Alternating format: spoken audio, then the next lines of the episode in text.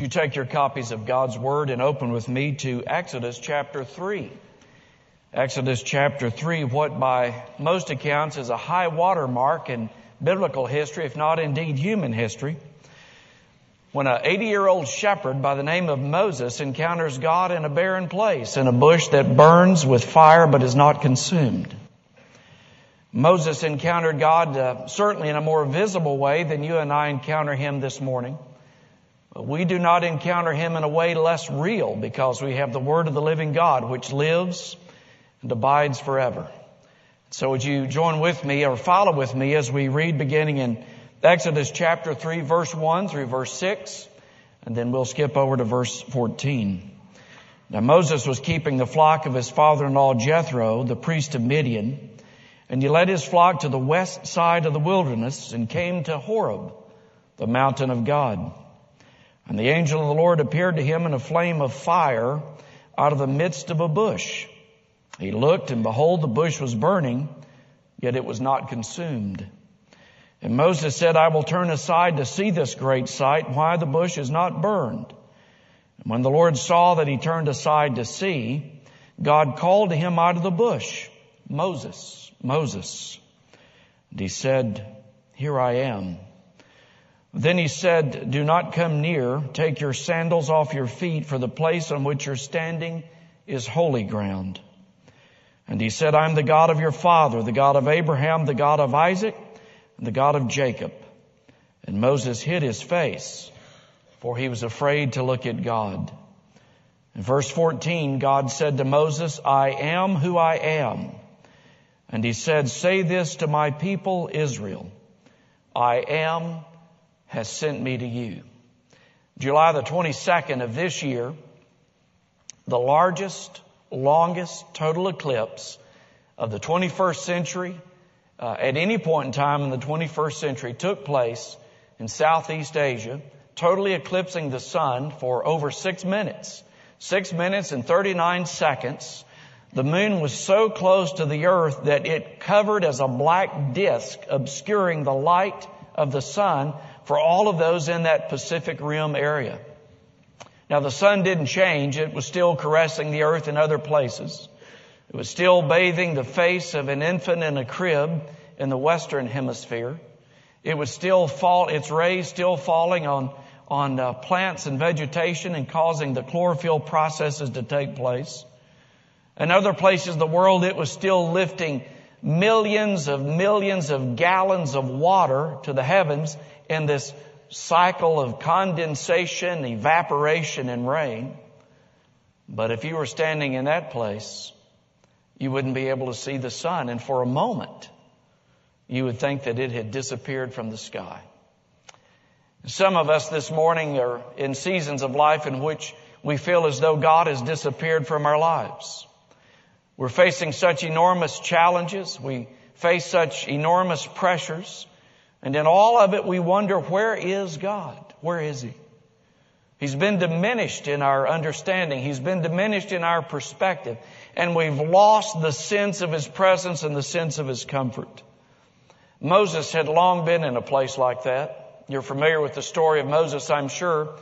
He was in this place called Horeb because of a, a bad decision that took place in chapter 2. God had providentially protected him and preserved his life and he'd been reared in the palace of Pharaoh, but because of a decision in which to take matters in his own hand, he suffered a broken world experience. What Gordon MacDonald calls a broken world experience in his book, Rebuilding Your Broken World. Many of us know about broken world experiences. We either are in one now, we've been in one, or we will face one. And Moses is in this place and has suffered great loss and great deprivation.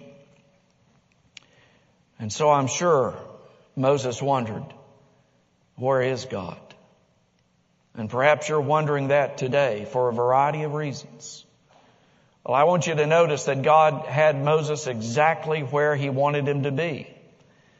Because it's in the broken places of our lives. It's in the broken seasons of our lives but first of all, God reveals himself to us in fresh and profound ways. Notice in verse 1 that Moses was on the west side of the wilderness and he came to Horeb, the mountain of God. It's a dry and barren place.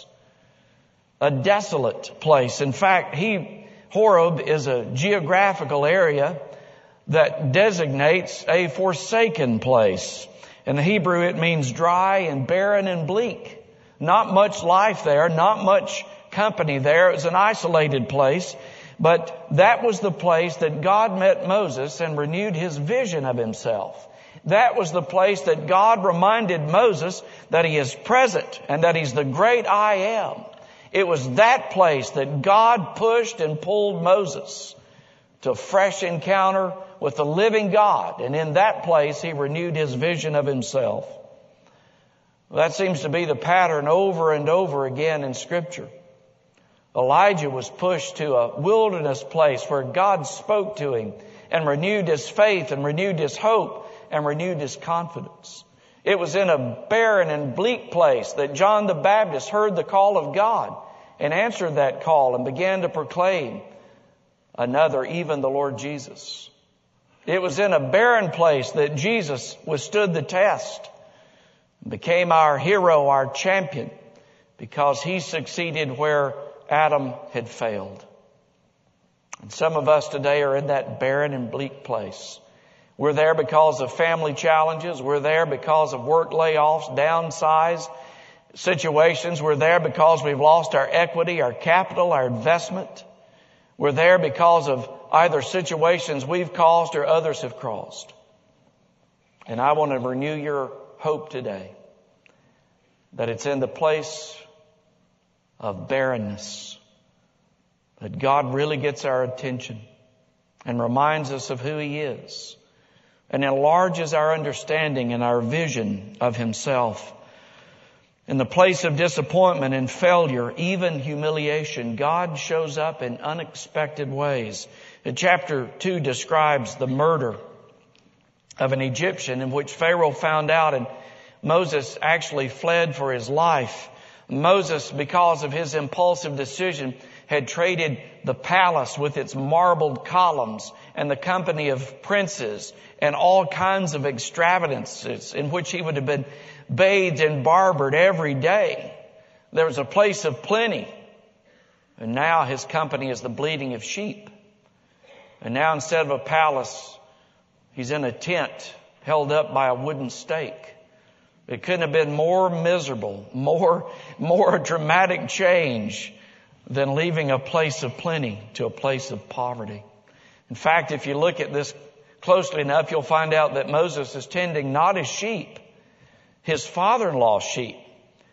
The only thing worse than working for your father-in-law would be work, working for your mother-in-law. I say that because I don't think my mother-in-law's here this morning. She usually shows up in the second service, so uh, we'll uh, we'll say something different in the second service. Yes, that's right. I'm a coward. I wouldn't fight my mother-in-law with both hands tied behind her back. Um, now, where were we? Moses um, had left Egypt at the apex of his career, if you will. He had been educated. He was draped with finery.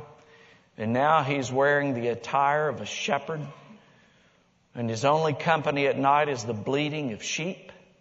And they're not even his sheep. They're his father-in-law's sheep. You know what that means? It means you have no equity. It belongs to somebody else. It means you have no capital. It's another's. It means there's no nest egg. Somebody else has that nest egg. It means practically speaking that you've lost everything and the only thing that remains is deep regrets and what might have been. And yet it's in that place that God begins to reveal himself in fresh ways. And God begins to speak to himself or begins to speak to Moses in profound ways. And God can meet you and He can meet me in our Horeb. And in that place, we're not alone. But God shows us Himself in faith renewing ways, in vision enlarging ways, in confidence renewing ways. And all of that happens in Horeb because God burns away our pride. He burns away our arrogance and our presumption. He burns away our self-reliance, our ego-driven lives in which we measure things by numbers and nickels. It's in Horeb that God reminds us who's in charge of our lives. It's in Horeb that God burns away carnal impulsivity in which we govern our lives instead of bowing before the true and the living God. Charles Colson was described as Nixon's hard man. He was the evil genius, one writer said, in an evil administration. But in June of 1974, Colson found himself in a federal prison. And on his way to prison, a friend gave him a copy of Mere Christianity by C.S. Lewis. And it was locked in a cell that this former Marine, this former hard-bitten, ego-driven, ambitious lawyer had an encounter with the living God that forever changed his life. And sometimes we go kicking and screaming to that place and I don't want to be there and you don't want to be there. But in that place, God does some of His most deep and profound work in our lives. And if we live long enough, we look back on those places and we praise Him for Him, for them. We look back on those places and we're grateful that God took us there. And though we went reluctantly and though we'd have rather avoided that season, God accomplished a far greater work of grace in our lives in those places. Because the places of brokenness in our lives serve His purposes. I graduated from Reformed Theological Seminary in May of 1996. I was uh, a two seminary, actually I'm a three seminary person. I attended Mid-America here in Memphis. I went to RTS in Jackson, Mississippi, and now I'm at Covenant Theological Seminary in St. Louis. Uh, that shows you I'm not very smart, I guess, in that I'm in my third pass through a seminary. But in February of 1996, Melinda and I went to the Presbyterian Church of America Assessment Center outside of Atlanta, Georgia. We flew into Georgia um, in very cold weather. We caught the tram system there and uh, headed toward Tucker, Georgia. And we're standing on the platform of this tram system in single digit weather, freezing cold. And we spent some of the toughest three or four days of our lives being grilled, interviewed, tested, assessed, role plays. We had psychological profiles. In fact, by the end of the week, we were so paranoid that we would go into the bathroom in the room in which we stayed and turn on the water so that we could converse about the day. At the end of that grueling process, we had an exit interview in which we were told we passed their assessment to plant a church. We could plant a church in the Presbyterian Church of America. But the exit interview, one of the interviewers, there were two, said this. It was a rather strange thing. He said, the only thing that we, we can see in your life is that you've never been broken. There's never been a place or a period in your life in which you've experienced brokenness. And I said rather defensively, I've had a good life. And it's not as if I can put on the calendar that next week or next month, I think I will experience some brokenness. Well, that's under God's hand. I went back in March. I flew back in March to meet with Mission North America to find out about where to plant and how to plant and so on. And so I went before that committee and they said, tell us about your burning zeal, your burning desire to plant a church. And I said, I, I can't tell you eloquently about this burning passion to plant a church, but I can tell you that I want to do whatever the Lord leads me to do. They dismissed me and said, come back when you can tell us more definitively about your desire to plant a church. As I walked out of that room and headed across the lobby of the Ramada in Atlanta, Georgia, the same exit interviewer intersected me and said, I've been praying for you the past month. And I can't shake this idea of brokenness. that God uses people who are broken, that God uses people whom He's humbled and who, who, in whom He has deepened their trust. Well, that was March of 1996. I saw that same man in Birmingham, Alabama in January of 2002. I saw him at a church conference and he was walking down the hall toward me and I stopped him and I said, you may not remember. And he smiled and said, I do remember. I do remember you. And I said, I get it now. I get what you mean about being broken.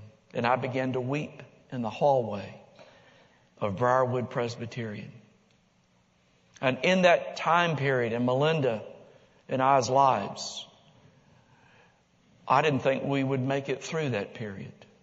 There were sleepless nights, deep anxiety, knots in the stomach, worries and fears.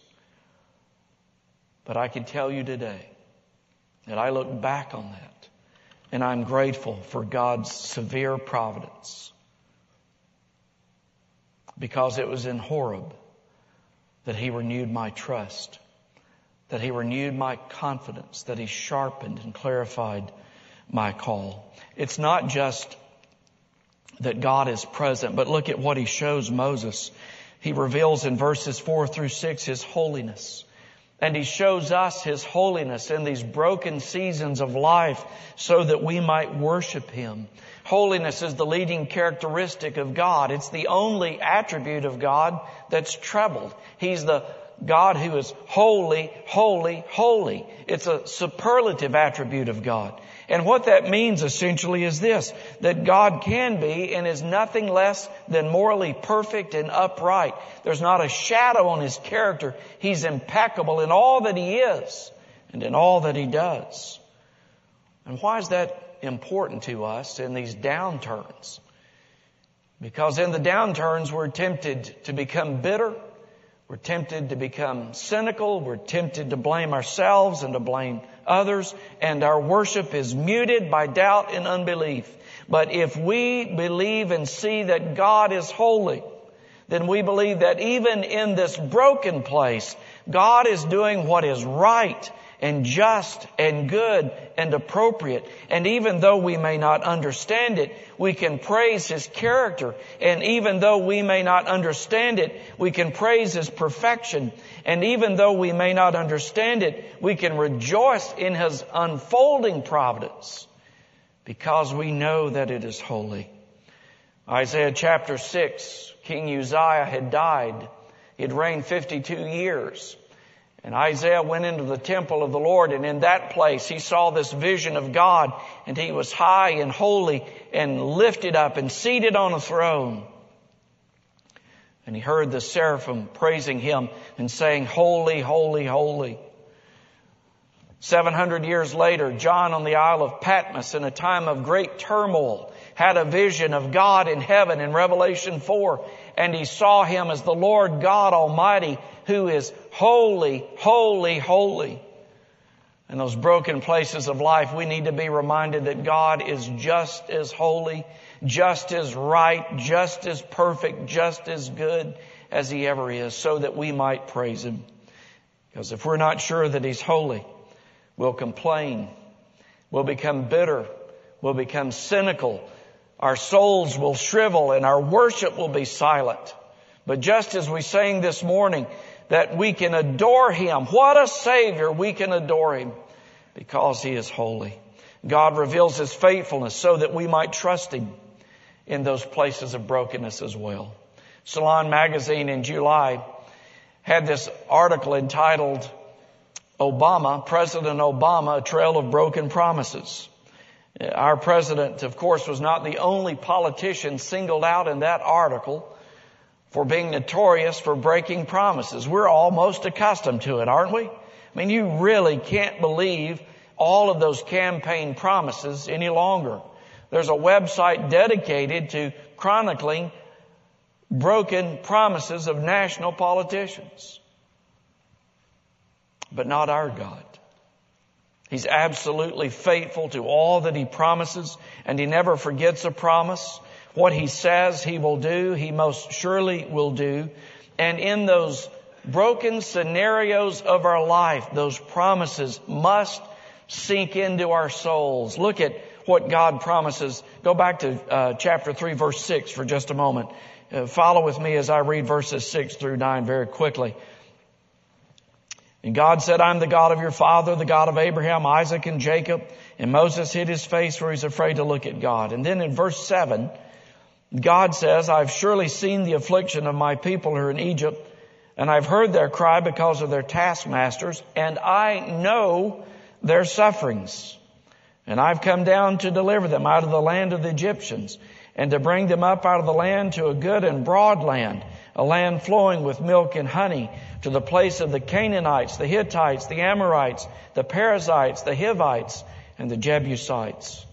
And now behold, the cry of the people of Israel has come to me, and I've also seen the oppression with which the Egyptians oppress them. This is, this uh, series of promises is not new. It goes all the way back to chapter 2 where God says that He remembers His promise to Abraham. And that's not new. It goes all the way back to Genesis 15 in which four generations earlier God had promised Abraham that I will bring your offspring back to this place and I will judge the nation in whose service they've been cruelly treated. And here's the fulfillment of those promises. All that I'm saying to you this morning is this, that in those broken places, God is present with us, that He reminds us of His holiness lest we become embittered and cynical. He reminds us of His faithfulness, that all of His promises to us are true and yes and amen. And they've been sealed and secured to us by the blood of Jesus. And so we feed our souls upon those promises in those midnight hours when all seems lost, we hold uh, those promises before the living God in which He has said that I am with you and I will not leave you and I will not forsake you and I will sustain you and I will meet your needs and I will be your God. We hold those promises up to Him and remind Him of those promises because He's faithful to those promises. He says to Moses, even as He says to us, I have not forgotten you, and I've not forgotten my promises. And it's in that place that he reveals his sufficiency to us as well. And why is that? So that we might rely on him. Not only is he holy, so that we might worship him. Not only is he faithful, so that we might trust him. But he says to us, I am sufficient for your life. I'm sufficient for your marriage, your family, your children, your employment, your retirement, your health. I am sufficient for all of those needs and more. And he reveals his sufficiency so that we might turn to him in confident reliance. God called Moses to do the humanly impossible. I mean, here's this man, 40 years in a palace, 40 years in a barren place, tending someone else's sheep no longer in the Egyptian finery, the broadcloth of Egypt, but now in the tattered garments of a shepherd, an 80 year old man. D.L. Moody says that used to say that Moses spent the first 40 years of his life thinking he was somebody. He spent the next 40 years of his life learning that in fact he really was a nobody. And then the final 40 years of his life, God showed him what he could do through someone who was little in his own eyes. And so God shows his sufficiency. In verse 10 he says, Come, Moses, I'll send you to Pharaoh that you may bring my people out, out of Egypt. Verse 11, Moses said, Who am I that I should go to Pharaoh and bring the children of Israel out of Egypt?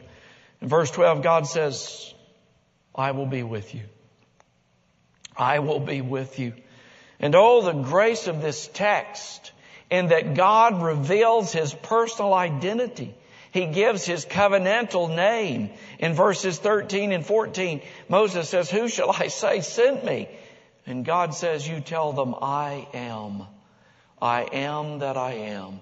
In the Hebrew text, that's four consonants. It's called the tetragrammaton. They, that later the Jews would believe that it was an unspeakable, unmentionable name. And when it appeared in a text of scripture, they wouldn't even read it. They would pass over it. They would pronounce it as Adonai instead of saying Yahweh, or in some translations today, English translations, it appears as Jehovah. What is embedded in those four Hebrew consonants is everything. It's a reminder that God is eternal, that He was and is and is to come. And so we find the meaning of life in Him. Embedded in those four consonants is God's sufficiency, that He is, is self-existing, self-sustaining, and He brings us into fellowship with Himself so that we might know those realities. Guys, we miss the mark when we define our lives by what we do, by what we wear, by where we live, and by where we go. Life is defined and its meaning is defined by the God who says, I am. Because in that name is the essence of God's being, the essence of His power and capability. And the joy of this is not that you and I this morning have a shepherd staff and we're living in barren places. In fact, I got up this morning and fixed coffee in an automatic coffee maker and I showered with warm water, fortunately, and I had heat in the house and I had uh, oatmeal uh, fixed in the microwave and I'm warmly dressed this morning. No, it's not found in those circumstances that we find our connection with the text. What is our connection with this text is found in this. That He is the great I am. And what that name means to us is this. What I have been, I will always be. What I have been, I am to you and to your children. God's sufficiency magnified in our seasons and places of loss and places of brokenness. He's still the same God, still holy, still faithful, still plentiful and powerful and sufficient. And God shows that to Moses and in us in unique ways. We don't have time to really go into this, but just very quickly in chapter four, you know, Moses is uh, engaged in a in a debate and a dialogue here, and I I would like to think that if you're speaking to a burning bush that's not consumed with fire, and that bush says, "Take off your sandals, you're standing on holy ground," and that bush says, "I'm going to send you to uh, Egypt." and I'm going to bring you into the land that I've promised, that you would say, okay. But Moses says, um, how do I know that's going to happen? And so he's got his shepherd staff. And here's the three, three ways that God shows his sufficiency to Moses and to us. First of all, he says, you see that staff? Throw it on the ground and it becomes a serpent.